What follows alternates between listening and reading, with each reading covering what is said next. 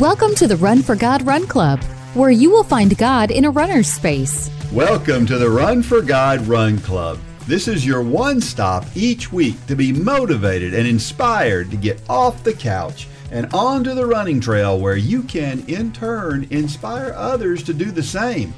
Let's learn, laugh, and leap into running together, giving God the glory for what we are able to do in His name. Amen. I am your running host, Dean Thompson.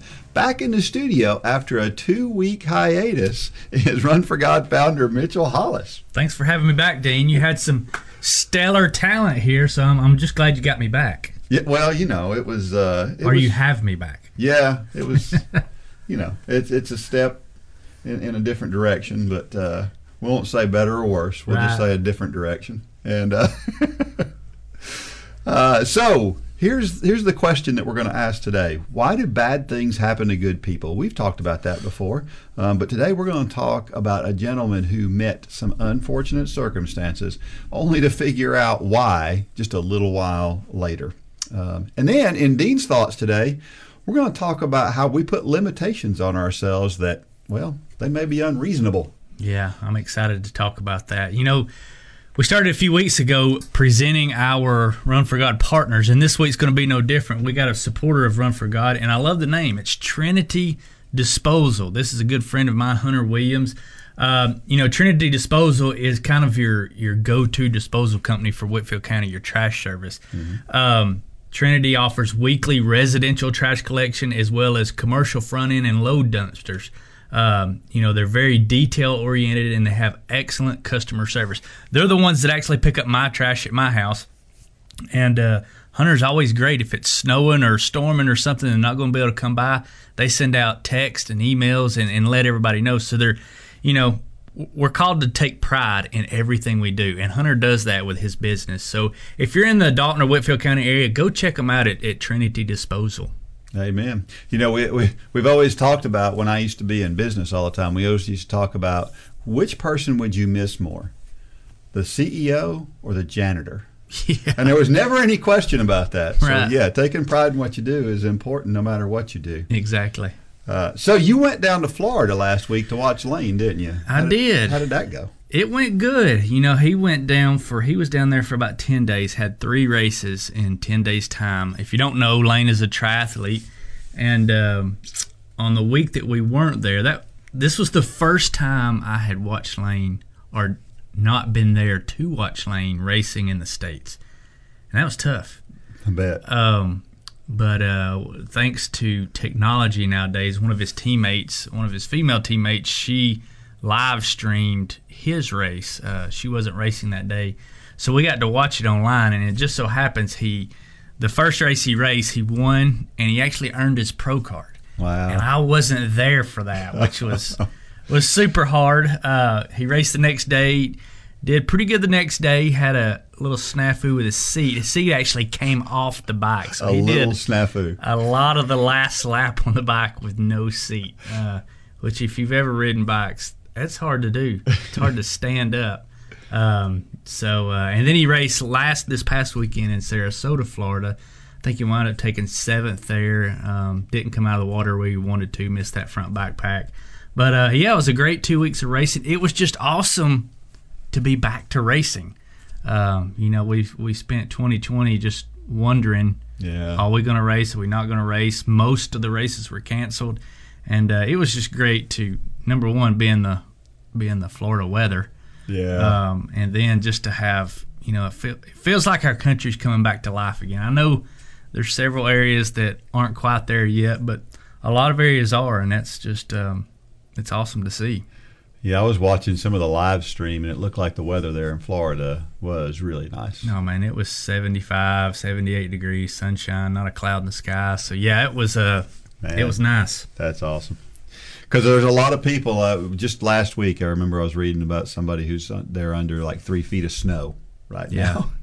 Yeah, actually, some of Lane's buddies they were they were going back home to feet of snow. Some some of his friends up in Wisconsin, yeah, and uh, I don't think they were looking forward to that. I'm sure. we come back to rain, which is bad, but coming back to a couple feet of snow wouldn't be wouldn't be any fun. Much worse. Much worse. Yeah. Yeah. So we've got the Run for God 5K coming up pretty soon. What do people need to know about that? Number one, it's it's a trail race. Um, we we love the trail. You and I actually built the trail, um, but it's not a trail race like you like many people think of. It's not like a stump jump type of race, single track. Um, we built this trail for our our cross country teams around here, and it's actually the home course of a lot of our cross country teams.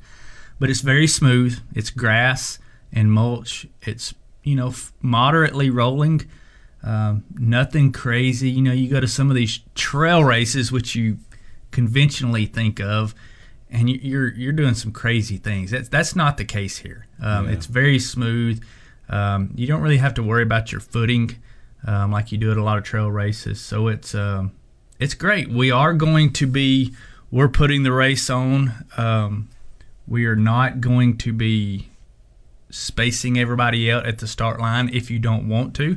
Uh, but we are going to have the option for people to distance if they want to do that. So we're going to it's going to kind of be a hybrid. You know, last year we did this race, and we we were very uh, conscious about keeping everybody spaced out. we we're kind of pulling back from that just a little bit, uh, but we are going to have the option there. If you do want to stay distance, you can do that. So um, yeah, we're just hoping everybody listening comes out. It's going to be a great event.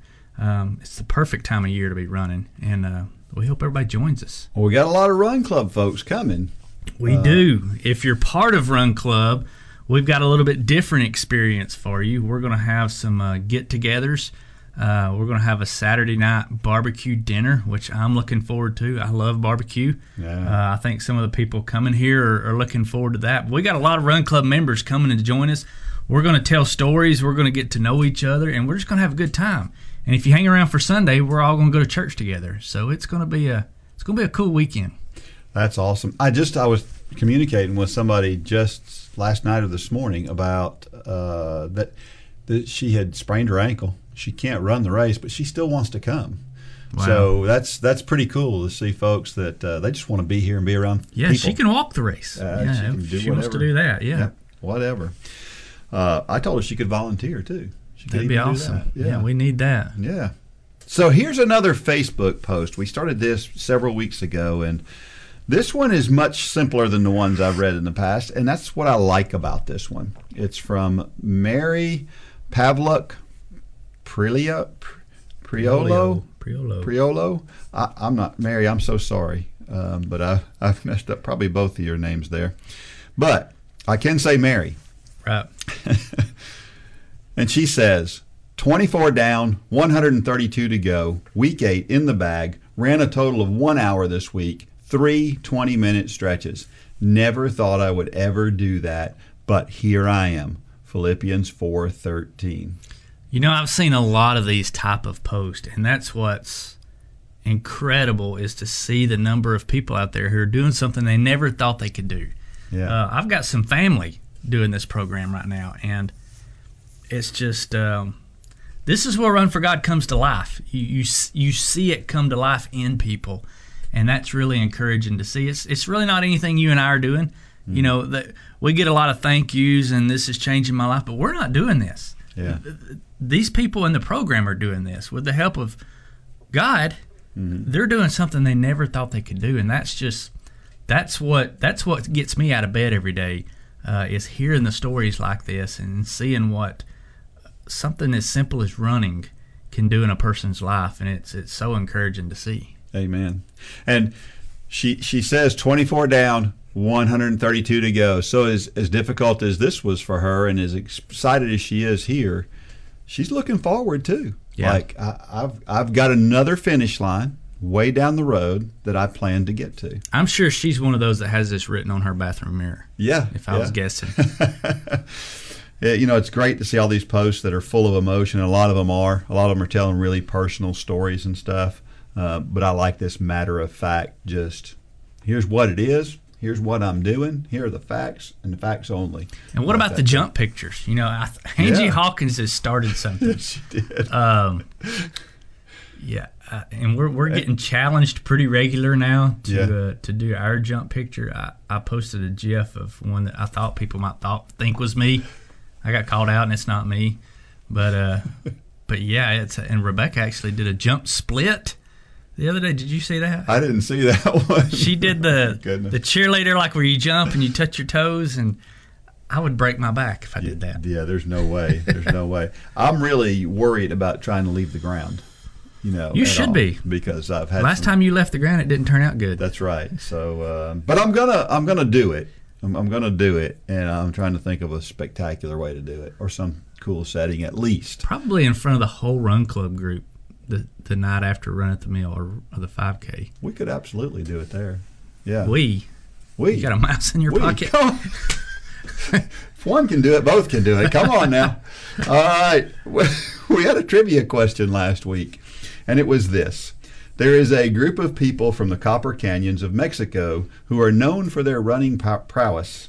What is the name of the group, and what was the name of the book that made them exponentially more widely known? Did you know this one? I did. the Tarahumara Indians of the Copper Canyon and the High Sierra Mountains. Um, the book is called Born to Run. Yeah, I've never read the book, but I've I've read quite a bit about the the Tara. How do you say it? Tarahumara. Humara. Humara. Yeah. Tarahuma. Tarahumara. Yeah. Yeah, I've I've read quite a bit about them, but I've never read that book. Yeah, it's a it's a fascinating book because he weaves in some factual stuff about minimalist running along Right. with this story of these this this tribe, and it's uh, it's really fascinating the way that he the book is written. Very very well done, uh, I would say. There's another name for them. If you go locally, they don't call them Tarumaras locally. They call them Raramari. If I'm saying that right, I think that's pretty close. Um, and those folks, they're indigenous to that area. They've been there for forever. Um, not even sure where they came from, but much of Chihuahua, Mexico, is taken up by this group, or you know, most of this group is in Chihuahua, Mexico. Excuse me. Um, they think that they number between fifty and seventy thousand people. It's really hard to tell. We, we that's kind of foreign to us in the United States. We think, well, we, we should know how many there are, but these folks are living in cliffs and in caves and, and places where it's not so easy to go door to door and take. They haven't census. filled out their census papers. No, they haven't. Um, and these folks, they're still known to run great distances. Um, as a matter of fact, a lot of them will migrate each year, and sometimes they'll do that in a running fashion. Um, they still, again, they still live among those cliffs and cla caves. Um, that Raramari, Ra, Rarumari, Raramuri means those who run fast. So they're, this the root of their name is, Yeah. is all about running, and so they've always been known as that. And they run in these things called another word that's hard to pronounce, war war war huaraches. Is it not Hirachis? No, it's huaraches Oh. is the right way to say this. It looks like harachis, Well, I'm from the south, so I think but it's, Hirachis here. Yeah, yeah, yeah. Uh, either way, I remember when Nike came out with a shoe. I think it was Nike. They came out with a shoe by this name See, I thought they were the Hirachis. several years ago. I don't think they have them anymore, do they? I don't know, think but it- I remember those. That's that's why that name stuck out in my head. Yeah. I, I looks guess like- I've just been saying that wrong It all looks this like time. Harachis. Yeah. Yeah. Yeah. But anyway, it's it's minimalist footwear. It looks like sandals. Yeah, And he- this is something that just popped up. It's funny how God puts these things together, right? Mm-hmm. Because I'm just looking at I don't even remember what it, what I was looking through, but I saw this little video of. I know you like to watch the show Shark Tank. Mm-hmm. I like Shark Tank, and it was showing the five companies that Shark Tank turned down that turned out to be the biggest companies. One of them was a company who made these minimalist shoes that looked just like. I saw the picture online of the shoes that the Raramari use, Mm-hmm. and then I saw the picture of um, uh, of these the Shark Tank shoes. these Shark Tank shoes. They look identical. Really? They're almost the exact same thing. So, cool side fact: you know what the, what the number one product is that Shark Tank turned down? ring, Ring doorbell. ring doorbell. Yep. Yeah, that guy has actually been back on Shark Tank as a shark. Yeah. So that's pretty cool. That That is is pretty cool. You know they messed up on that one. Yeah, they, yeah, they're all kicking themselves, I guess, on after that one. These folks have been known to run 200 miles at a time, um, and they hunt their food down by just wearing it out. So they'll run, they'll run down birds, big birds, and they'll run after them and chase them down until they just wear them out and they just they're they can't they can't fly anymore. That's crazy. That is amazing. And they play this running game where they they kick a ball. It's uh, I guess it's a little bit like soccer, but the ball's not like a soccer ball. But they kick this ball and they have to keep it going, and then they do a relay where they kick it to the next person, and the next person takes it on, and they they do these relays. And the women do a little bit something similar, except instead of using a ball, they they have these hoops, and these hoops they roll it. They have a, like a stick, and the stick is like a, a, couple of feet long, and they use a stick to roll this hoop along. It's really interesting looking. Mm. Um, so they, they play these games, but again, there's running involved in these things, and that's that's that's what they're known for. Yeah. They eat a lot of plant based food too. Uh, mm. Less than five percent of their diet is meat based, and so here's the the most interesting thing I think about their diet is that recently some of their folks have been exposed to more of a let's say tradi- today's traditional diet. Mm-hmm. and guess what's happened? They're suddenly becoming sicker. Really? Yeah. They've introduced disease that they never saw before. Um, and some people feel like it's because of the food that they're eating hmm. so very very interesting if you haven't read born to run it's by a guy named christopher mcdougall um, he's got some talks online too about yeah. it too. It's, he's, he's an interesting guy, uh, very good speaker as well as a writer. So uh, go check out Born to Run if you're looking for a good book to read that, that's just interesting. So we're on the couch to marathon. We've got folks. Uh, we mentioned that Facebook post that's looking forward to to that marathon finish line, and we talked about the 5K folks, and somewhere in between there's this group that's headed toward the marathon. So yeah, and I think it's important to mention that you know while we're talking about specific weeks and the the 5K challenge or the marathon challenge that a lot of people are doing, if if you're tuning in to this for the first time and you're a member of Run Club, you don't have to jump in where we're at. The beauty of what we're doing right now is we're creating this content and archiving it, so it's it's there for for years to come. So if if you decide you may be listening and think, man, I would I would like to do that marathon challenge, but I'm a little late to the game. No, you're not. Mm-hmm. You can go back and you can start at week one, right where everybody else listening started, and you just simply need to count back roughly a year from whatever marathon you want to do, and you may be on the couch right now. This program will get you there. So that's that's important that we say that because a lot of times people will tune in and hear us talking about week whatever, um, not realizing that you can start this at any point. And yeah. uh, so if you're listening, go check it out. It's um, as well as the 5K. You know, yeah. you you may have a 5K that you want to train for, and you've never run in your life. All the content is on Run Club, and it's there for you to to go in and download and listen to, and and you may have a group, you may have some friends in your community that that you want to do it with. But how is the Couch to Marathon going? It's going awesome. Yeah. You know, many people listening know that I'm doing this with everybody. I, I took I took a little hiatus from running, and uh, so I started back with everybody. I, I did my 23 minute run. I started those this week, and it's going great. This is actually my my buddy that's doing this with me. He he brought this to my attention a few weeks ago. This is the first time that I've ever been through this program. Huh and I had never thought about that. You know, when we wrote this, I was I was an established runner. I was running a lot, so I had never actually done step by step. I did, but not out of a need. Well, now it's a need. I yeah. I have to do this along with everybody else, or I'm going to wind up hurt. Just like we say, don't jump ahead. So I'm I'm going along with everybody, and it's absolutely doable. I can say that from being the person who hadn't run in a while, you know, maybe you're out there and you've never run. This is for you too. It's it's it's challenging. Yeah. But it's supposed to be. Yeah. And uh, so yeah, it's it's it's going awesome. I'm excited about it. I'm excited to see the excitement from everybody else on the Run Club group. Um, that that page, that group just keeps getting better and better. It does. Um, so much excitement on there and you know, if you were if you were joining this club just to be part of that group, worth that's it. worth it. Totally, Absolutely. Totally worth it. Absolutely. As always, we're proud to be sponsored by the world's greatest digital music platform, J Radio. As a mom, I want to make sure we choose a cereal that's not entirely derived from sugar. Their car seats have to be nationally CPS certified, and their first car has to have every possible safety feature known to man. I just want to do my best to make sure that they're safe. One thing I don't have to worry about is the content they hear on J Radio. Not only do they love the music, but I know it's only going to be a positive message that I would approve of. Now, if I could just figure out how to get my youngest from sticking everything up his nose. Sign up at jradio.com and download the new J Radio app in your App Store.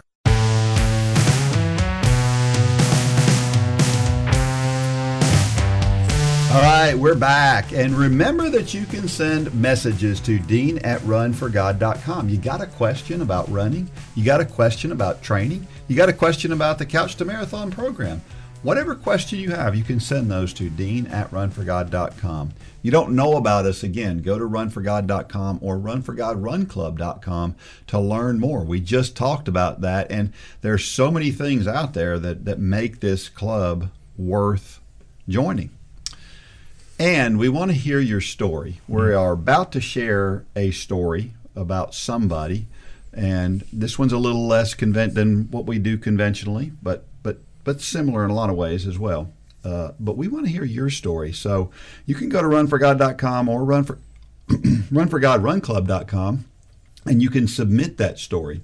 And we have had a couple of folks share their story. Actually, three different people who have shared Right. their story live. Um, and you can do that as well. If you can make it to Dalton, Georgia, and you would like to, we'd love to have you. Um, and Mitchell, he gets he gets real cranky when he gets out of the out of the studio for just a week. But um, No, I okay. love, you know, I listened to um, Rebecca's story Yeah. yesterday. Uh, she was on here two weeks ago. Mm-hmm. And uh, so at, at the time we're listening to this, I actually listened to her story yesterday.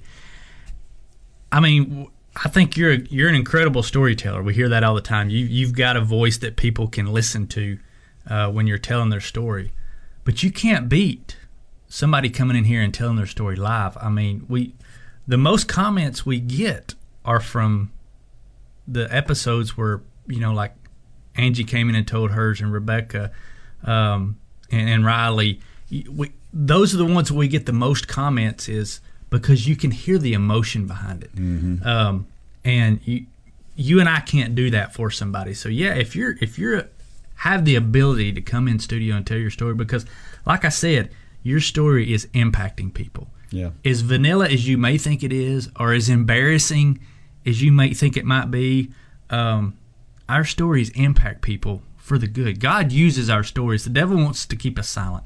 Yeah. The devil won't want us to tell our stories, um, but it's it's proven. We've proven it that these stories, no matter how they are, can can change and reach in and touch somebody's life. That's right.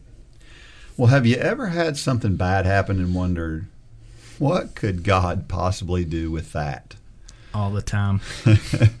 well, it happened in this next story. And so this this is called Why Do These Things Happen? And this was a little bit different than than your normal story. This was just sent to me in a in a package. And I got some uh, some things that I'm going to show you here in a little bit. Uh, actually, I'm going to tell you about them now. This penny here, if you're watching this on YouTube, you can see I'm, I'm holding up this penny with a cross punched out of the middle of it. Um, and I got these from a guy named Bill Silvers. hmm So, this is the handwritten letter that I got with that. It says, Dear Dean, it's never too late to start running. I ran my first 5K race in April 2020. I am 82 years old. I have registered for the 5K race Run for God on April 10th, 2021. I would like to furnish the poem with the penny with the cross, or just the penny with the cross for the 5K runners in April. Please, pr- please pray about this and let me know. Have a blessed day. Bill Silvers, Run for God club member. So Bill is volunteering to provide some of these pennies for folks in the race, and so um, I think that's pretty cool. It's a pretty Yeah. cool story, and it's a pretty cool thing. There's a poem that goes along with it, um, and and it's cool. So he also sent with that a written story, and so this is his story. And so all this was. Let me pause you. Yeah, This was all handwritten. Yes. Well, the story was printed out from an iPad, but the the letter was handwritten. Yeah, that's you just don't hear that anymore. No, no. That's uh, you know, we get a few of these type letters, and most of the time they're from people in prison yeah. reaching out to us. And usually, when I see a handwritten letter come in, and it's because they, I guess the prisons don't allow computers or printers and things like that. So yeah, that's that's a dying art that I love to see it when it too. when it comes to. I'd like to see the letter he sent you. I do too. It was a beautiful Sunday morning. I was four hundredths of a mile from the finish line. I was running, walking, mostly walking, my third 5K race. I tripped and fell. I went down with my face hitting the edge of a paved road just above the eyebrow. The medics arrived in minutes. They stopped the bleeding and wrapped a six inch gauze bandage around my head. The stitches came later in the, in the ER. I finished the race. As I was crossing the finish line, the race director saw me. She was in the middle of her award presentation. She stopped what she was doing and called me up front. She, along with all the other runners, lifted me up in prayer, praying for healing and a quick recovery. Prayer works. I had a very special race coming up in two weeks. It was the Run for God 5K race in Dalton, Georgia. I ran that race. I trained and ran eight more races during the summer.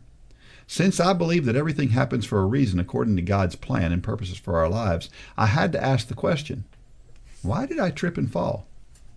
My purpose for running the 5K races was to make people aware of the importance of praying for the doctors, nurses, and medical personnel on the front, front line fighting for COVID 19.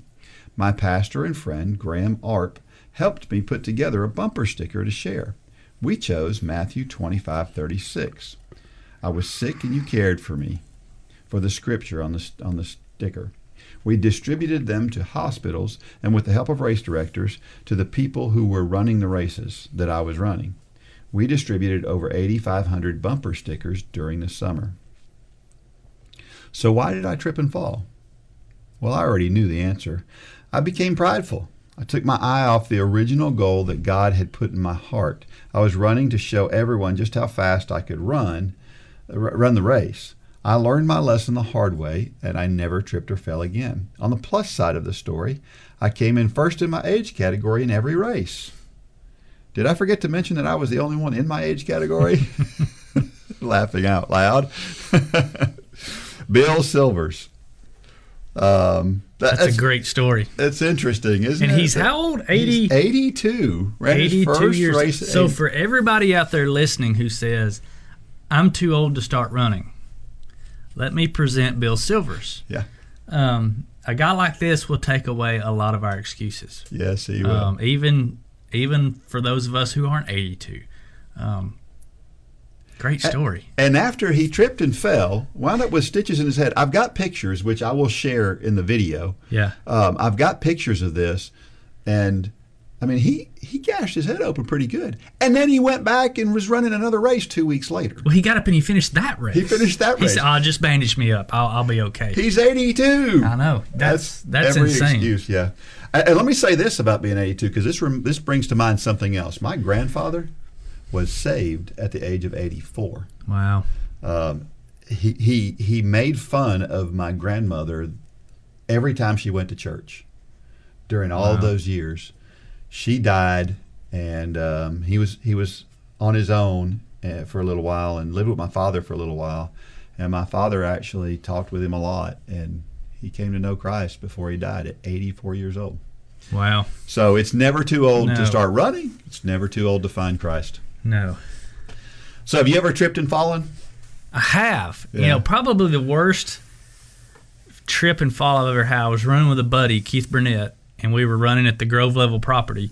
Um, and I was going up on one of the bridges, and you know, it's one of those things you, you don't know what happened. I look back now and I think I don't know what happened, but before I knew it, I was headed toward the ground, and I stuck my arm out to kind of break my fall, which is really the worst thing you can do a lot of times.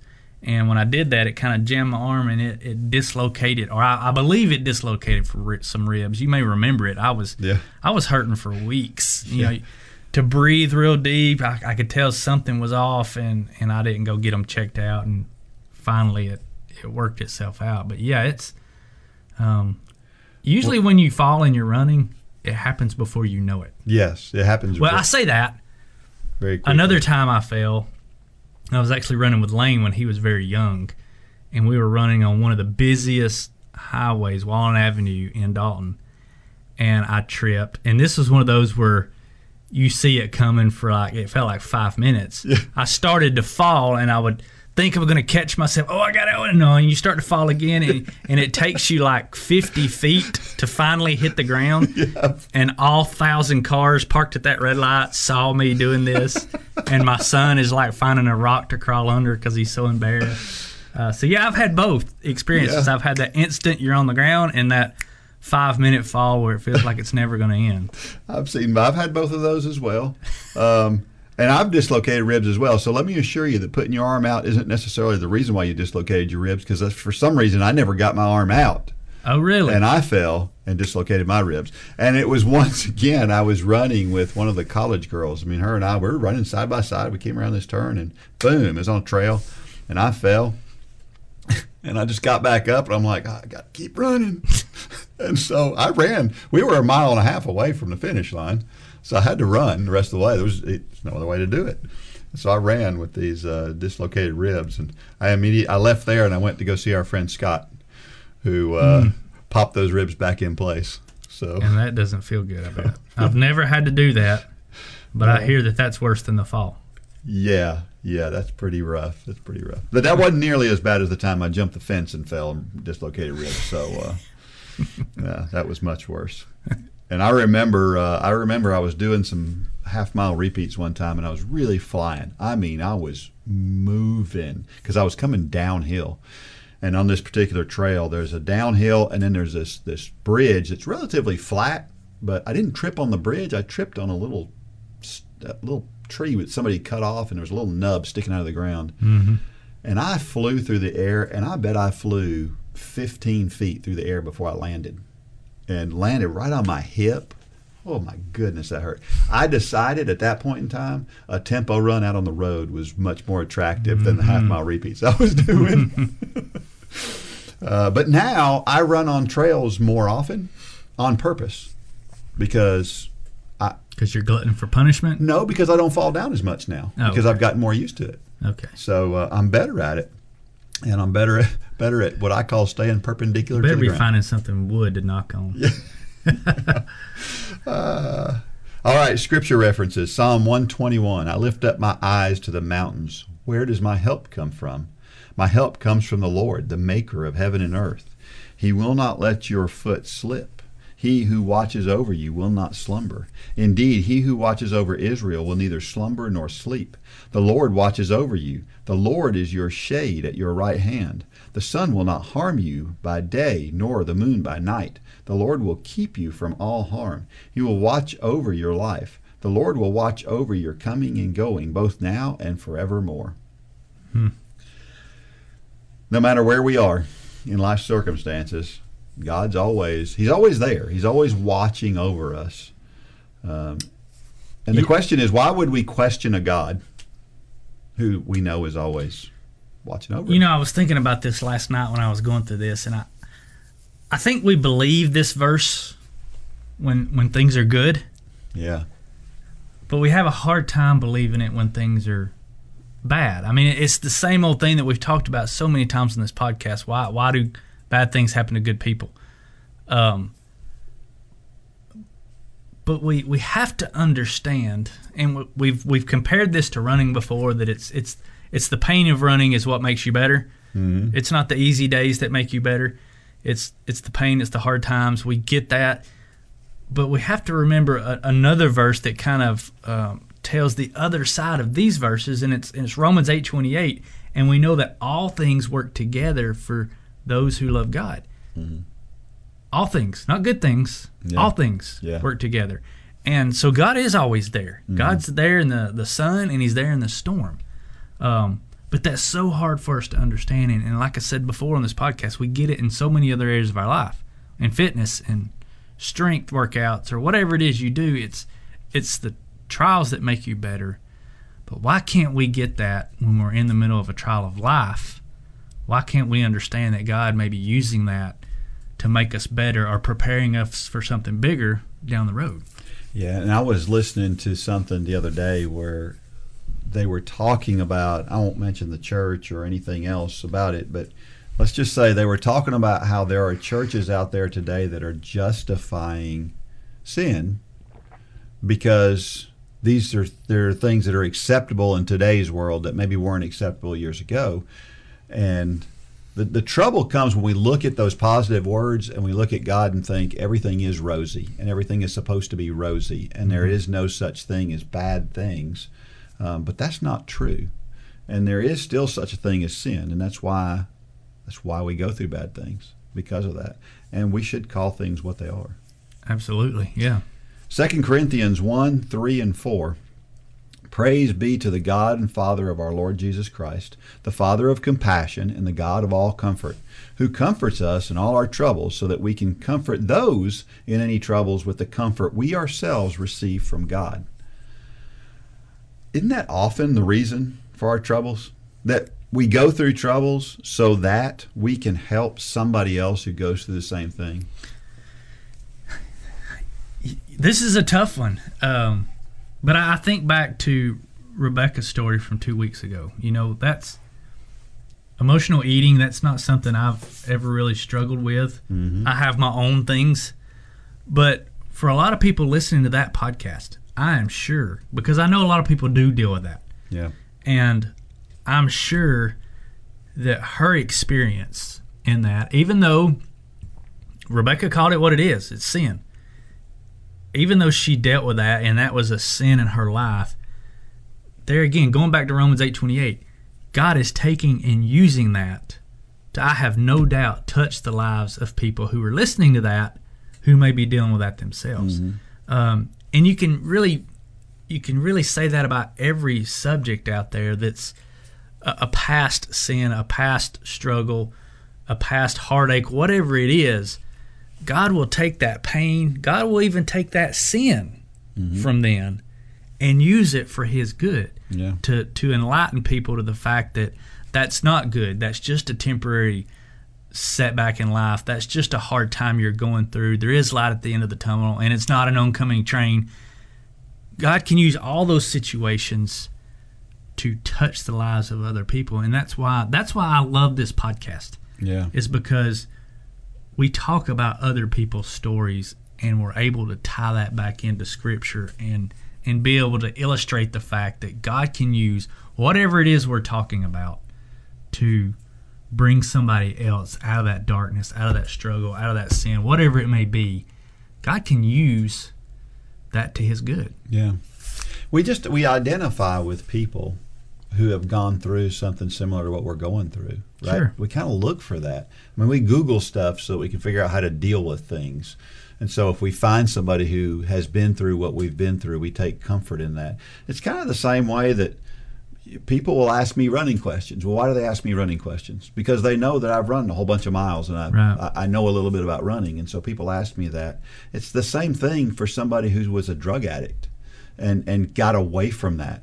Well, if you if, if you're in the middle of being addicted to drugs, who better to talk to than the guy that found the other side of that? Yeah, and I mean, one of our partners, I mean, we're partners for Christian Media, they have uh, an arm that's called Come On, Let's Go. And what they do is they get these, they get these really radical stories of people, and then they put billboards up. You know, there's a billboard used to be in Chattanooga that that uh, Come On, Let's Go put up, and it was a picture of a lady, and it said, "I wanted to kill my husband," and you think, wow, that's a crazy billboard. But you go to Come On, Let's Go, and it's it's this lady's testimony about where where she was, where the devil had her, and where God's brought her now. And you're right, it's it's those phrases that people look at her.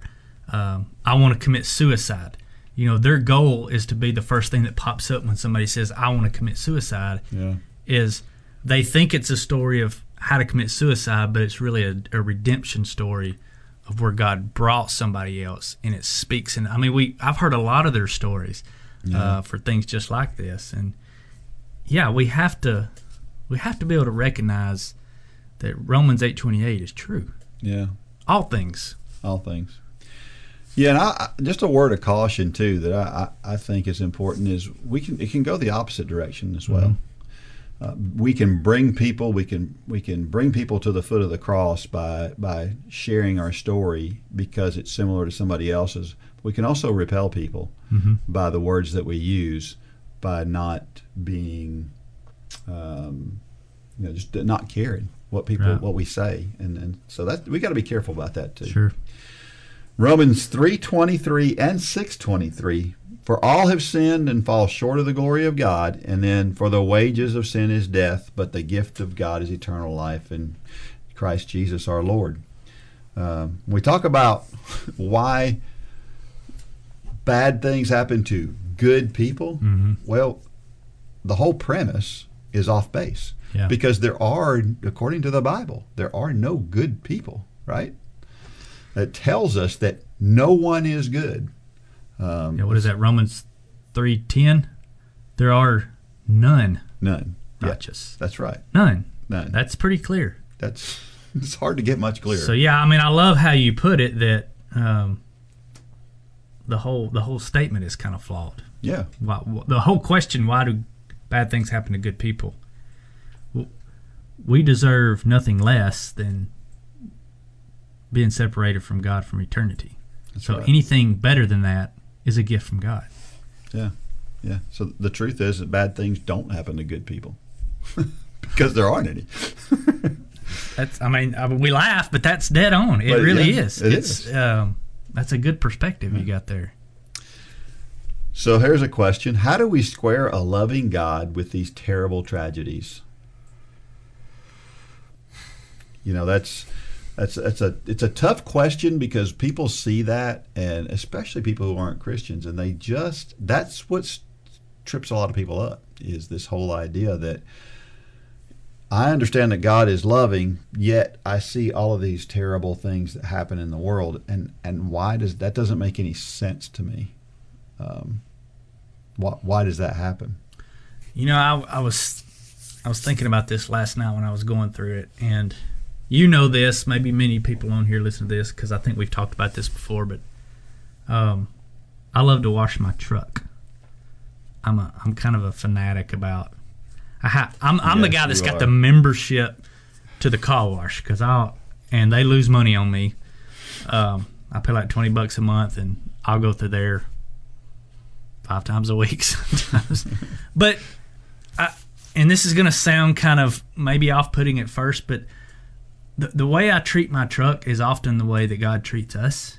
You know, mm-hmm. I my truck is a vessel, Yeah, and you know, I drove here this morning and it was had just got done raining, so my truck's got dirty. There's times where I, you know, last week I was down in Clermont, Florida, and I went off road to get to the clay loop, and you know, got it real dirty. And there's times where I've I've pulled people out of ditches and and had to get in the mud, and it it got dirty, and but the car wash is always right there. I've got a membership to the car wash. yeah, So I use that truck and it gets dirty and sometimes it gets dented. Last week I blew a tire on the interstate. And, and I put that truck through a lot of tests. I get it filthy, but I know that I can come back and clean it up. Well,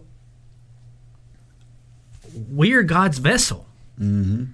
And, and God don't want to clean us up and park us in the garage yeah, he he wants us to go into the world where it's messy, where it's raining, where it's muddy, where you might get dent and dinged and banged, but knowing he's the car wash. yeah, We we come back to his word every morning. We come, you know, we bow our head at the foot of our bed and and talk to him and and that is the body shop, the car wash. That's and we're not a beat up raggedy old vessel as long as we're staying plugged into that car wash and that body shop because that's what he designed us for. We are his vessel. wow, And if if we can just get that picture in our heads that because so many times we're paralyzed, you know that I might get dirty there. I, I'm not going to go there. That I don't need to go talk to that person because there's a lot of drama in, involved in that, and and I don't want to get in that. Even though what I have to say, the God that I serve can absolutely reach in and touch that person. I don't want to get dirty. Yeah. That's like me parking my truck at home and saying, I'm not going out today. It's raining. Yeah. I mean, how crazy does that sound when we put it in that perspective? But that's exactly how God uses us. yeah. And so I didn't think we were going to get off on car washes and how clean I keep my truck, but But that's a great analogy. yeah, I mean, it, it, God just kind of laid that on my heart last night, and and it really convicted me because so many times I don't want to talk to that person or I don't want to get involved in that thing because my life might get dirty, yeah. but that's okay. God told us to go into the world and make disciples, and making disciples is not always roses. It's not always clean. It's often very messy, but we're called to do it nonetheless because the car wash is waiting on us when we come back home. Mm-hmm. If we choose to go there, and we have to. Yeah, yeah. There, I, I've got here that there, there's two ways that we can react to these bad things that happen in our lives, and we all are prone to act one way or the other. We're kind of kind of have that personality trait to to react one way or the other. We either are are like you said, we're like, God, I don't want to get my truck out because it's raining out, or I, I might get messy, or we're like we're going to look at it positively and go, yeah, but there's good that can come from me getting out in that rain. Sure. And so it's it's positive or it's negative. We can be terrified and scared, or we can get out there and get in the middle of it all. And uh, if we're prone to go one direction or the other, praying about it can change us. Sure. It can Absolutely. change us. Yeah. Um, and here's what I think about that. I think that when we react poorly to a situation, I've mentioned my my temper on here before.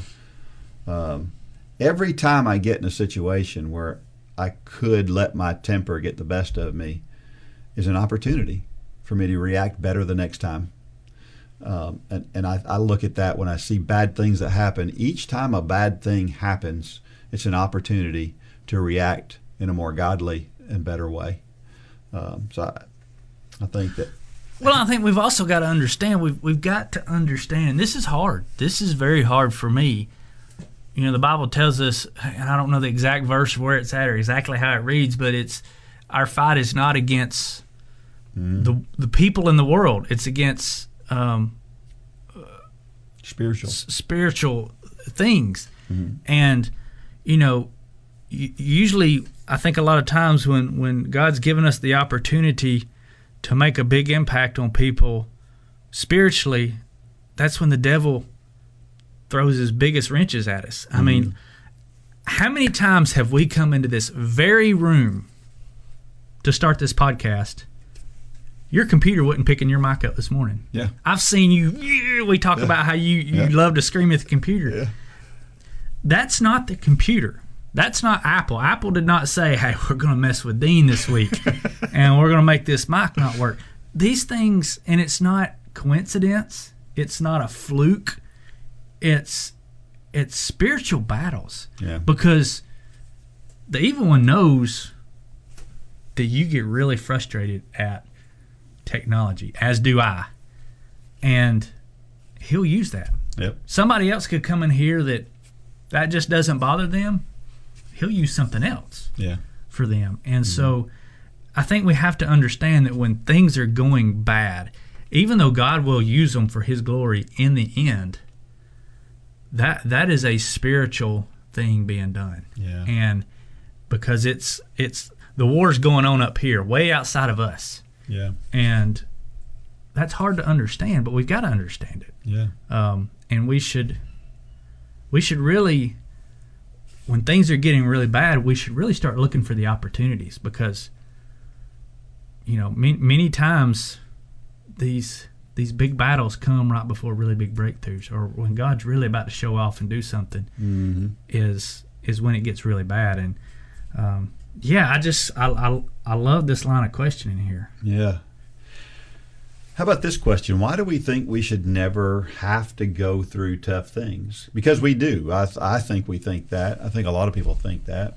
Um, you know, unless you're really plugged into the Bible and, and, and understand that we deserve something different than we have, then we all, then everybody, the world thinks we deserve to be happy. Mm-hmm.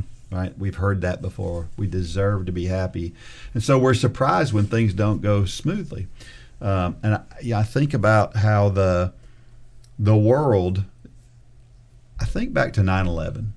9 11 is really the last time where the entire country went through something that really kind of affected all of us. We had an economic downturn in between then and, and the whole COVID thing, but that didn't affect everybody. It mm-hmm. affected a lot of people, but not everybody. The COVID thing is the first thing to hit us since 2001 that mm-hmm. really affected everybody. And Really affected the whole world. yeah, yeah, that's true. And I can't remember a time when, in my lifetime, I know that something affected the whole world like that. Yeah. And frankly, we've reacted really poorly to it. Sure. I mean, we. And I- I've seen other times. I remember back, and I was just a kid at the time when I remember seeing gas lines. I remember seeing lines at the gas station where cars were out into the road and lined up down the road because gas was scarce, and that was a that was a big deal. There was real panic at Yeah. that point in time. Um, but man, I didn't see some of the stuff that I see now. I didn't see people attacking each other because of their their thoughts or their beliefs or their opinions. Um, and then, of course, you know, in the '90s, we had such a huge boom. Things were so good in the '90s economically. Things were just things just went well in the '90s, and and I think that all of that time where things went so well uh, has gotten us to the point where we just expect it now. In general, Yeah, we're um, we're, we're we've become an entitled society, mm-hmm. and when things go bad, the first thing we want to do now is blame other people. Mm-hmm. You know, I I wrote down here: growth happens when things don't go our way. Mm-hmm. Only when we look at it as an opportunity to grow. Um, you know, we said when we started this podcast, we were talking about Lane's race in, in Clermont, his second race in Clermont. His seat fell off his bike. And I, I remember I, I was so proud for Lane because, I mean, the first thing I, I said is I called him and I said, Do you need me to send you a screwdriver? How does your seat come off your bike? And I was so proud because he could have blamed several people. He could he could have blamed the bike shop, you know, because to his defense, he didn't put that back on. He, he said that's a screw that he's never ever thought about. Um, you know, it, there's a lot of different ways that that could have happened, most of which were probably legitimately not his fault. Now it's his fault that he didn't check it, but he didn't cast the blame. He just said that won't happen again you know he he he'll he'll have a torque wrench in his bag and he will check every screw on that bike from now on because seat falling off during the bike is a pretty big deal yeah, yeah, but so so many times and and that was a really proud dad moment that he just took ownership of it yeah, uh, because because blaming anybody else is number one you don't really know who it was and number two it's not going to do any good yeah. It's not going to solve the problem. but the fact that he took ownership of it made him grow as a result of it Yeah, But when you, when you, and we don't let we. don't- I'm a, I'm one of those dads that I don't let my kids do that. Yeah. You, you know, we've always told these kids on, on race courses if a volunteer points you the wrong way on the race course, and you get lost, it's your fault. Most people would say, "Well, the volunteer pointed them the wrong way." I say, "No, you should know the course." yeah, You should know the course without the volunteers. And so every time we, we take ownership of stuff, stuff that didn't go our way, and, and we don't point fingers and blame or, or say that shouldn't have happened, if we just take ownership, then we can grow from it. Yeah, But when we cast blame and point of the fingers and and say, you know, uh, I'm whatever because of whatever, we're not growing from that. We can't grow from that. And, Yeah. and God wants us to grow in these situations. We just talked about all these stories where growth can happen through adversity, but if we're if we're pointing the finger in adversity, we can't grow. But if we just take ownership of it and don't blame anybody else, number one, it's incredible character. But number two, we can grow from that, and we can only grow from it when we take ownership of it. yeah. That's well well put. I, you know, I remember a time when we used to make fun of ourselves. You know, for just for our traits and other things. I'll give you a good example. Yesterday, I'm running with one of the girls from the college. She's homeschooled, and we were running, and we made some. I don't remember what the comment was, but it was something about somebody being awkward. And she goes, uh, and she's not even homeschooled, and uh, you know, so she's kind of making fun of herself. And I remember a time when that was common we all kind of made fun of ourselves, and self-deprecating humor was a was a was a, a big thing. And today, we don't want to make fun of anybody, and it's all just humor. It's, I mean, she was just laughing at herself, not in any serious way. It didn't mean that she felt like homeschoolers were less than anybody else, or that she knew that I wouldn't think that either by that comment, and we laughed about it. And it was refreshing because we weren't taking things too seriously. And we just think we're supposed to be offended by things these days and we're just not. We should just have some fun. Yeah. I mean, I poke fun of you all the time. you do and it's awesome. I love it. Uh, how can we help those around us that are going through tough things I say this all the time. You got to find time to do nothing. yeah You, you got to find time to, to stop and be quiet and do nothing so that you can see.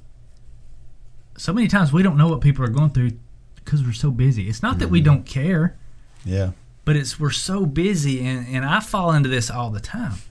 Um, I'll, I'll I'll hear about. I, I'm a deacon at our church, so I get the, the emails about who's in the hospital or whatever, and I I'll get an email about somebody that I know well, that is I call a friend and I'm close to, and I'll get an email that they've been in the hospital for two weeks. I'm like, how how did I not know that? And it's because we're so busy. Yeah. And and this is something I've really had to work on. You know, God put the, the word peace on my heart weeks or months ago now. Um, and part of peace is finding time to have peace, to to to just slow down, to clear the schedule a little bit. And it's it's those times where you, you think I picked up the phone and called you yesterday because you're going through something with your family, and God just kind of laid it on mine and Holly's heart. We were coming back, and it was just kind of quiet in the truck. We weren't even really talking, and she said, "Hey, what, what's going on with Dean?"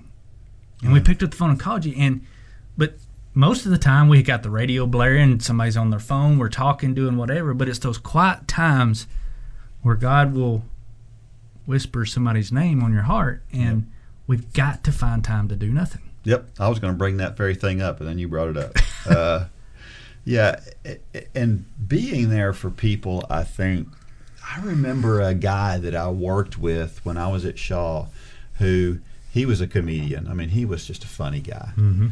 but almost all of his humor was biblical, biblically related. And so he'd make us all feel better just because he was just being funny. But at the same time, he was kind of sharing a testimony mm-hmm. at the same time. And it was, again, really refreshing to, to hear somebody do that. And I think that's that's a good way mm-hmm. that we can help people through some tough things. Because, I mean, even when things were bad, I remember things would be going like just way south, right? The- Just the whole plant's falling apart. And he would just, he would say something that it, it, every, all the tension's up in the air. And he would mention some, well, you know, think about it this way if the rapture happens, we're not going to care. You know, it'd be like, it just took all the tension out of the air. You know, and we all just kind It of made you realize how silly you sounded yeah, we for would, being so worried. yeah, and then we would just relax, and everything would be fine. And uh, and so, I- I, I think that's something. I um, and I think sometimes just asking. You mentioned um, I, I've got somebody that I work with at the college who's going through really really tough time, and when I talk with her about her situation, you can tell that it's just she just appreciates somebody just even asking about it, and and then praying, um, you know, that just the tears in the eyes and things like that. It's it's um, it's just being there Mm-hmm. and just recognizing, just like you said. But you do have to be slowed down enough to recognize it. Right. Um, just knowing somebody cares enough to ask is a big deal. I mean, it was yesterday when you called and, and you asked uh, about what you asked about. It was, uh, I mean, it was meaningful. Mhm. That, that means a lot. Um, and then sometimes it's just being there. Yeah. I remember going to funeral homes when I was younger and feeling so awkward. Mhm. I didn't understand why I was at the funeral home because I hadn't experienced that kind of loss myself. Mhm. And then I experienced that loss and I realized that it's just people being there. It's all it is. It's, they don't have to say anything. Yeah. It's just being there. And even if they're just there for a few minutes, it's just coming in, how you doing, a hug, a handshake, something, and then gone. And it's like, ah, it just it means a lot. Yeah. Doesn't- you, we don't even have to say anything sometimes. We just have to be there. Sometimes it's best just not to say anything Yeah. because I know I've I've kind of you feel awkward, but I, I I know several times where I feel like I've made things more awkward by thinking I needed to say something. Yeah. And sometimes we just need to keep our mouth closed and just be there, That is- um, because that is that is the important thing is Yeah. we're there. Yep. Mm, Keeping my mouth closed. Not my forte. If you've ever participated in any sport, you've probably met a great coach. Great coaches inspire us to do more than we ever thought possible. You can be the leader that helps others achieve things they never thought possible. You, yes, you have the ability and the opportunity to be that person. All you need is a heart to help people and the ability to follow a plan. The Run for God 5K Challenge will come ready to help you inspire those around you. The step by step guide will direct you how to plan, pray, and train people both physically and spiritually. You can help them become more fit in their health and in their walk with Christ. Share your passion. Go to runforgod.com to find out how to inspire others to accomplish big things.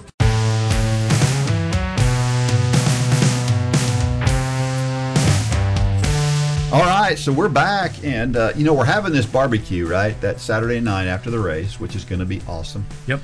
Um, which I hate to say this, barbecue is one of my favorites, but it's not very plant based. That's all right. It's, it's uh, not not at all. What what's your favorite meal? Well, you know, I love to smoke stuff, but I'm also a cheapskate. I love steak, but I'm a cheapskate. So my favorite thing is I go to Costco and I get these really thick New York strips, um, the extra thick ones, and I, I reverse through them because New York strip is kind of the the cheaper end of the meat. It's not the ribeye, the fillet, um, step above sirloin, but not those other expensive meats, and you can get it cheap at Costco. And I'll smoke it and I slice it uh, into those just those you know half inch thick. I'm getting hungry just sitting here talking about it. But that's my favorite thing to do is is I cook those things to about medium rare and I slice them and um, that's my favorite thing to That sounds pretty good. Yeah, mine's not nearly that complicated. What is I yours? just like a good pizza. Yeah, you've said that before. Yeah, I'm a I'm a pizza guy. Which wrong. again, not very plant based. So It could be. Uh, as a matter of fact, here's the interesting thing: is I've changed this plant-based diet, and it's a good thing that I look at my food as fuel because um, I can't think of any plant-based food that I just go, man, I just love that. I love bananas, maybe that B- bananas. I, I'll eat, I'll eat four, five, six bananas a day. I mean, I love bananas. I never get tired of them. Um, but all of my favorite foods are things that I, I shouldn't be eating on my diet.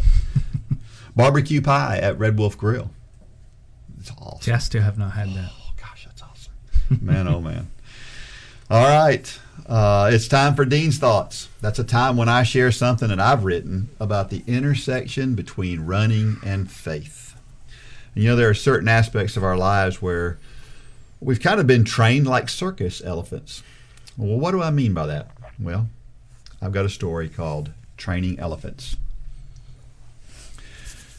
Let me tell a sad story. At one time, elephants began their training for the circus when they were very young. Trainers would put a chain around the elephant's leg while they were small and somewhat delicate. They would strain against the chain for a time, but eventually they realize that the effort is futile and they give up. Even after they grow into 10,000 pound animals who could pull away from nearly any restraint, They're held in place by the same small chain or rope that held them in place when they were much smaller and weaker. After all, it was no use straining against the tether. Although the methods for elephant training have become more humane, the old illustration is a good one for runners. So many of us find limits to what we can do early, and we assume that we can't do more. Even after we have spent many hours on the track, treadmill, or road, owning our conditioning into a much stronger, healthier physical specimen, we remember what we couldn't do and don't even try to go any farther or faster. Or we listen to conventional wisdom that tells us that running is bad for our knees, or that someone my age cannot run. The world limits what we do by placing artificial barriers in our way. That's why it's such a fant- why it's such fantastic news when someone does anything outside those limits. We think that person just did something impossible. When in reality, it was always possible. Or maybe we limit ourselves based on what people tell us. We all know them. They're, they're the ultra safe, don't take any risks, be happy where you are people. Are you hanging out with people who place restrictions on you? We know that our best experiences are often outside our comfort zones. How can we find those adventures if we never travel outside of our comfort zones? Or May, maybe you've grown up in a family that doesn't wander outside of certain barriers. We know that very often highly successful people are successful because they see the full picture of what they can accomplish. Most of those people came from families that thought anything was possible. For the super successful entrepreneur, there are thousands, maybe even millions of people who could do the same thing but they're limited by the artificial boundaries that they grew up believing were holding them in. To be sure, I'm not saying that anyone can, can attempt to run a sub four minute mile. I'm not claiming that you can do anything you wish to do, but I am saying that you could be just like that 10,000 pound elephant who believes that the small chain or rope that held them down as a baby still holds them down today. What is that, that what is it that you think you might you might be able to do but you're afraid to try it. Well, why not try it today? We're supposed to do new things, push the boundaries a bit, maybe. If we never learned anything new, how would you get around town? You would never have learned how to drive a car. God is in the business of new things. The Bible begins with God doing a new thing when He created the heavens and the earth. And He certainly doesn't stop there. In the book of Isaiah, God is telling the Israelites what is coming. Chapter 42, beginning in verse 18, it says, Do not remember the former things or consider the things of old. I am about to do a new thing. Now it springs forth. Do you not perceive it? I will make a way in the wilderness and rivers in the desert. The wild animals will honor me, the jackals and the ostriches. For I will water the wilderness, rivers in the desert, to give drink to my chosen people, the people whom I formed for myself, so that they might declare my praise. God is with you when you try new things. Maybe your longest run is waiting for you to try it. Or maybe you've already stepped way outside your comfort zone.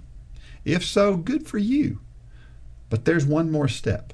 The last seven words of those verses in Isaiah say, So that they may declare my praise. It is an amazing feeling when we step outside our comfort zone and accomplish something that scared us or that we thought we could never do. But once we do it, we have to be careful to give God the praise He deserves for creating us to be able to do those hard things. What big thing can you accomplish today so that you can sing the praises of our most awesome God. Great story, Dean. Is there anything that you were really scared of, scared to try, but you tried it anyway? Do you remember anything? I think Run for God's the obvious answer. Yeah. Um, I mean that was that was a scary step back in January 2010, but I guess to answer your question, not not really. You're um, not scared of much. I was I mean, I was the crazy bull rider. Yeah. In high school. I, I think I'm kind of an adrenaline junkie. Maybe, maybe more so when I was younger. It, that's kind of, you know, I joke now. We have a, a rodeo that comes to town every year, and I joke every year that I'm gonna sneak around and, and enter that thing and and crop. But I would I would break something nowadays. I think, and I real I think I I recognize that. So that the reason that I don't sign up is is probably a little bit of fear. But yeah, I mean I'm a bit of an adrenaline junkie. I, I like to do crazy things. I've been that way since I was a kid. You know, I was the I, I'll never forget. Probably really really young probably younger than my mom would want me to say, we would go to my da- dad's job sites. I would always find within five minutes, I would be on the highest point of the. I would be on top of the roof, hanging off the rafters, and I, I, I can remember my mom just screaming at me from the ground, "Get down from there!" But so yeah, I like Yeah. I, lo- I love adrenaline. Have you ever jumped out of an airplane? I, I haven't done that. I want to do that. Yeah. I still want to do that. Yeah. Um, I always say when I go skydiving, I'd like to go to the Keys, Yeah, that would be skydive at the Keys, because Yeah. I know that's a pretty popular place. But yeah, I would love to do that. Yeah. Well, I did that. Deb, it was If Debbie's- anybody out there listening is a skydiver instructor, if you invite me, I will come. Yeah. Just putting that out there. Uh, well, I for Debbie's birthday one year, we went skydiving because she had always wanted to go skydiving. So I took her skydiving. And of course, I can't stay on the ground. I've got to do it too. yeah, you've But- you, we've seen this video. Yeah, I've seen this video. yeah. And I, funny. I just remember once I'm up in the plane, I'm like, it, it was all matter of fact because this was all for her. And then once we're up in the plane and I'm strapped to this guy, and I'm thinking, what am I about to do here? Um, and it was, I remember, it was, if you if you watch, you have to really watch the video close to see it. It doesn't show this part very very much, but I'm on the front of it. I'm in the front of this guy, and he kneels at the door of the plane before we go out of the plane. Well, he's going to do a backflip, which I'm very uncomfortable with to start with. I would rather do a front flip. I would be more comfortable with that. But he wants to do a backflip. Fine, that's it's his thing. He's he's controlling what's going on. But I remember him telling me, "Keep your head back." He, and he would and, and he would pull his head back against him, pull my head back against him. He'd grab me on the forehead, pull my head back, and I, I'd have my head back, and my head would automatically go boom, and my, I would look down, and he would pull my head back, and then I'd look down. And he did it three or four times, pulling my head back before he jumped out because I couldn't, I could not look down, and uh, and it was scary for me, um, way scarier than I ever really thought it was going to be. Of course, once we were out of the airplane, everything was great. But anyway, I guess So- that's my thing. So you're saying immediately after jumping, the fear goes away? Within two seconds, Really? yeah, yeah. That's within two seconds, it just feels awesome. It just feels incredible. Hmm. Yeah, There's a sermon in that there is. somewhere. Yeah. You know, I, I, I told this this more recently. You know, it, the optimist in me thinks anything is possible. That I that I can do anything. I said this before. I think on this podcast. My mother told me when I was young that I could do anything, and, and I believed her. Mm-hmm. And so I feel like I can do just about anything. Um, but I think that many people freak out when it comes to these things. And they freak out in the middle of things too. And I think about it from a running standpoint where this 5K that I ran recently, where I, I, I did this this record thing. We talked about it on this podcast, and I could have looked. I could have been scared Mhm. when I hit that first mile, and I was way too fast. I could have said, "Oh, It's over. I've blown it, doggone it." But I didn't. Instead, I tried. I looked on the positive side of that, and the right outlook on anything that you're scared of can help, um, and can get you to the right place. But how many times do we see that? You know, we we work with young people and running and whatever. And how many times have we? I mean, we know how to look at a run and you know kind of tell, okay, this this person can run a X. Mm-hmm. But they can't run it until they believe they can run it. That's And right. With young people, so many times they just think they can. I'm thinking of one young lady on the cross country team in particular. She, Mm-hmm. her, her biggest, her, her biggest problem is her. Mm-hmm. It's not her legs. She's an incredibly fast young lady, but, and and, but so many times it's the self-deprecating. It's the I, I can't do that. I can't do that. Well, the numbers say you can, but Yeah. but our it's it's the fear of trying to push to that. And Yep. I've seen her have a couple breakthroughs, and it's like, oh, I can do that. And you're like, we've been saying you can do that, but yeah, we just get in our own way sometimes. Yeah, yeah, we do. While you are working hard to keep your body in shape physically, the music you listen to while you run can help keep you in shape spiritually. We have partnered with J Radio to put together a group of running playlists by Mitchell, Lane, Holly, me, and others that you hear on the Run Club podcast. Plus, you can listen to a playlist put together by members of Run Club just like you. Check out the whole station of Run for God playlist now at jradio.com and in the J Radio app.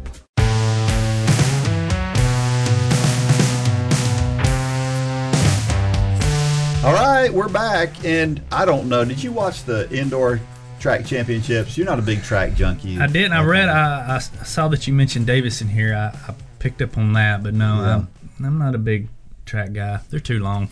Those those Oregon They take too much time.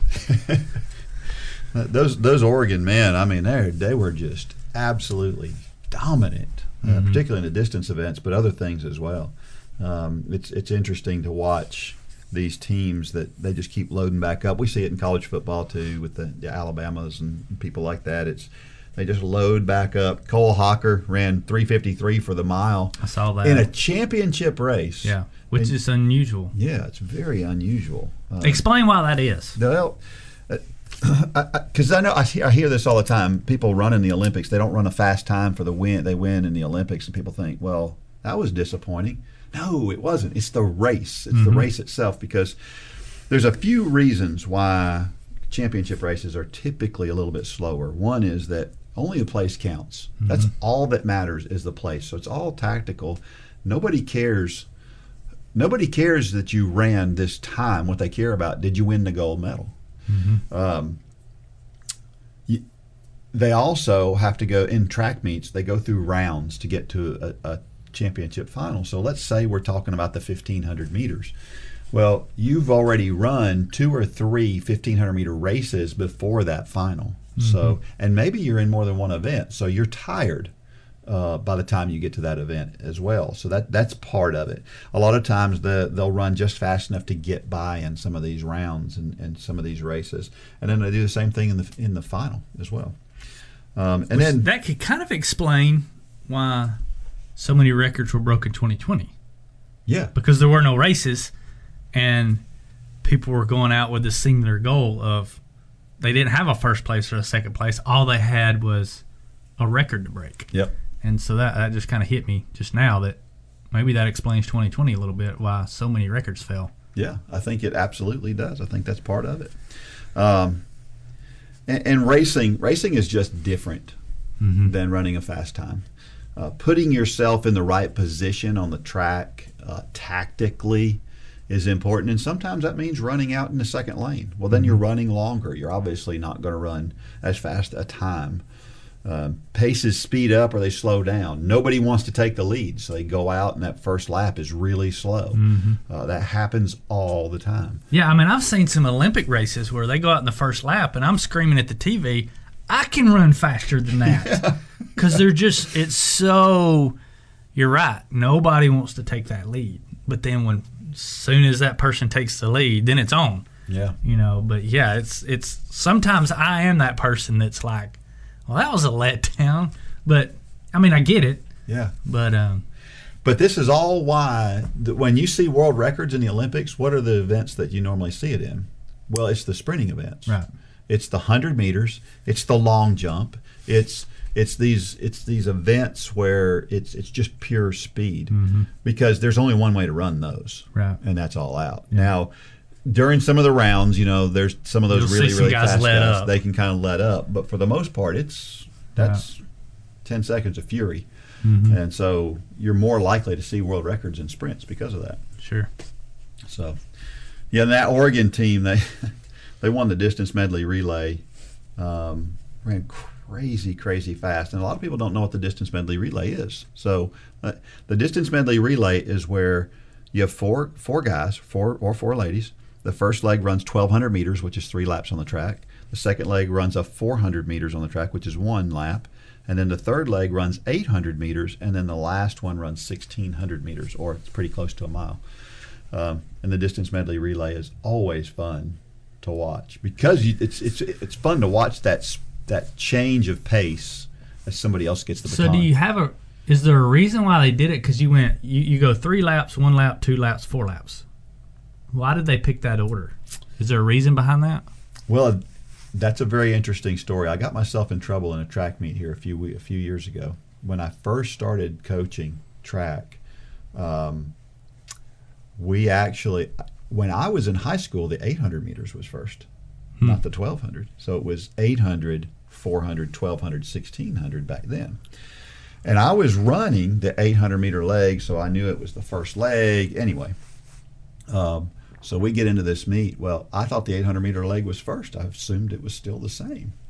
So we had a girl that was running to run the 800 meters in the first leg. I remember this. And after she started, we realized, oh no, this is the 1200 meter leg. We had to tell her as she was running, uh, sorry, you're going to have to run some more. that was rough. Who who was that running? I I remember that. It was Morgan. yeah, yeah, yeah, Yeah, it was Yeah. Morgan. Yeah. Anyway, she was a good sport about it. yeah. Um, a guy we know, you mentioned Davis, Davis Bove. Um, he ran 358 indoors now, which is crazy, As a sophomore. crazy fast. And he finished last in his heat. Yeah. That is unbelievable that uh, that you can run that fast. What's interesting is the other heat, and this goes back to what we were talking about before about championship races. In the other heat, 405 won it, won the other heat because Wow. they all just kind of laid back, and it all it came down to the last couple of laps in the kick. So Wow. yeah, so I know track meet can be a little boring, uh, especially with the younger ages, and that's that's been your experience as you've seen a lot of these middle school and high school meets, and they're not always good. It just, I mean, we have going. joked. You and I, I'm convinced, could go put on a track meet and be done and gone and cleaned up, eating dinner within three hours. Yeah, uh, no question about it. But it. some of the, I mean, we'll get there at four, and I know a few track meets where they had to turn on the lights at Yeah. nine o'clock. Yeah. five hours later. Yeah, And uh, but I mean, I get it. You know, it's they're relying on volunteers and it's teachers, Yeah. and I get it. But it's still, uh, it's like watching paint dry. Sometimes it's like going to a swim meet. Same thing. yeah. They're so long. Yeah. Um, But I love track and field. I love to be around. I love the rawness of track and field. Yeah. It's, it's the me against you thing where it's just it's that's all it is. Of course, you know the the new shoe technology is kind of throwing a monkey wrench into things. So there is something more to it than than there used to be. have you seen Lane's foot? Have we? Did he call you about his Uh-uh. the back of his feet? You know, he got the new. What's the new shoe he got? Um, the the new race shoes he got. The yeah, the- uh, yeah, I don't remember which one it is. the- what it's one of the ones that's in question. percent or whatever. Um, but you know, he runs triathlon. You don't you don't wear socks. yeah, and his heels are well i mean after the race in sarasota it was his third race in those the back heel and even down the coming down the shoe is red i mean it, it completely wore the hide off he's trying to get them healed up right now uh, but i i don't know if he's going to race in them anymore because it's there's something the way they're designed on the back three other athletes at the race wearing the same shoes were also bloody same problem. yeah, so I don't know if it's something abrasive in the material on the back of those that's Yeah. just not working for triathletes because you know triathletes don't wear socks. Yeah, M- most times you're wearing socks wearing those shoes, right.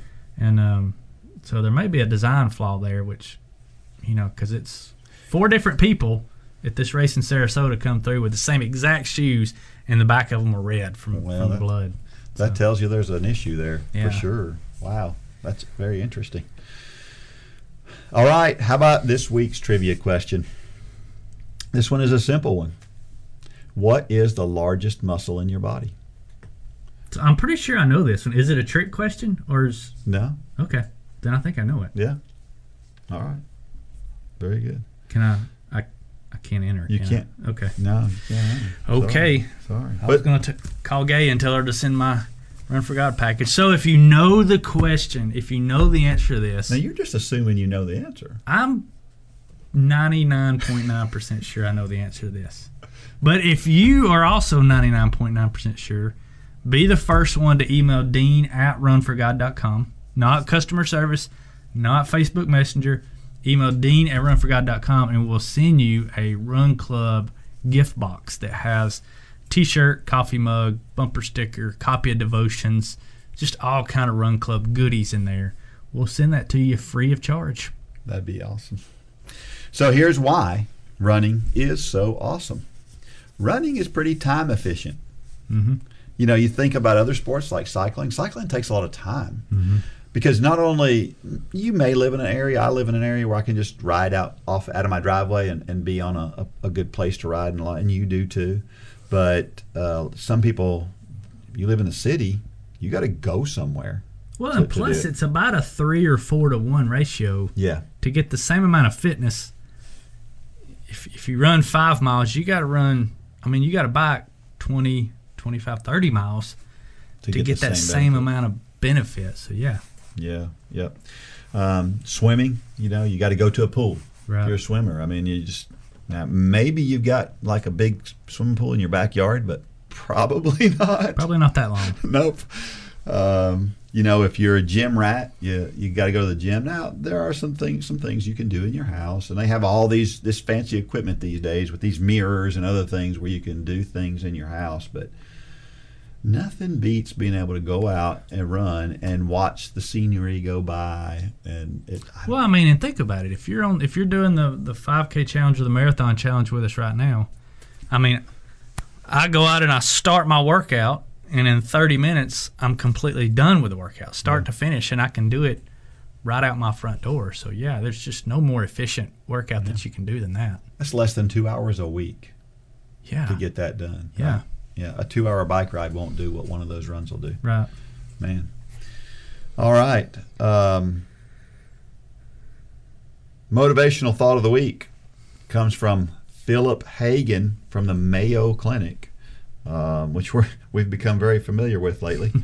uh, any healthy choice you make, no matter how small, makes a difference. The more healthy habits you add, the more steps you take toward better health.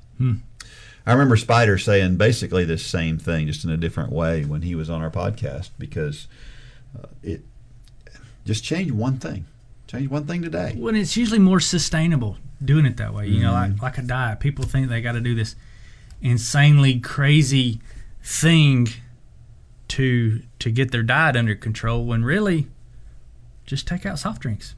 Yeah, Do do one thing at a time, and it's so much more sustainable than trying to do this crazy something you've never done and you change everything about your diet. Many times that's just not sustainable. yeah, you're right. You don't have to make major changes to make a difference. Hmm. Uh, but one thing you do have to do is you do have to make changes. Yeah. So uh, small changes. You take three three small changes, that equals a big change. Yeah. So that's kind of the way I look at it. All right. Make sure you're sharing Run Club with others. We so appreciate you being here. Um, make sure that you've reviewed our podcast and you're spreading the word. Go ahead and share that podcast with somebody, uh, particularly the ones you like, the ones that are really good. Um, spread, spread those around. Um, all right, everybody, you're doing great. Keep up the the training. If you're on this couch to marathon journey with us, uh, keep it up. Just like that post earlier that we talked about. It's one step today, another step tomorrow. There's a finish line coming in less than a year from now. Yep. So keep that support up. Keep glorifying God in your running and all that you do. Now may God bless every step of every run. Go out there and shine your light. Good job, Dean. For more information about the Run for God ministry, go to runforgod.com. If you have questions about your salvation, click on the Peace with God tab. There's nothing more important. Thanks for joining us today.